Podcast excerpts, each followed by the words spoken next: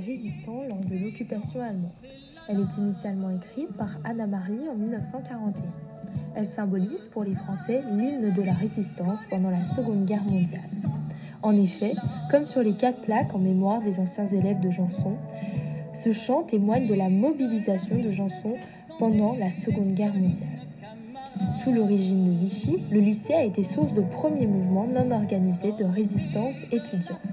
En 1940, le 11 novembre, de nombreux lycéens se rendent sous l'Arc de Triomphe pour fêter la victoire française et chanter la Marseillaise. Suite à cela, ils sont tous poursuivis par les soldats.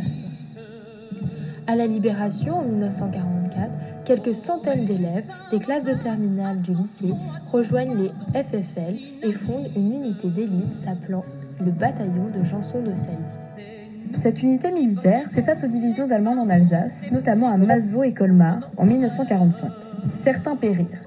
Un monument aux anciens lycéens et personnels de Janson morts au combat leur est consacré dans la cour d'honneur. Il comporte plus de 760 noms. Cinq plaques commémoratives relatives à la Seconde Guerre mondiale ont été apposées sur les murs de Janson, dont quatre en mémoire d'anciens élèves ayant joué un rôle important dans la résistance.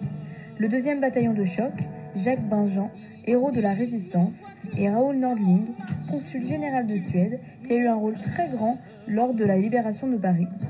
Mais maintenant, assez parlé du passé, retournons dans le présent. Ce fait quand il passe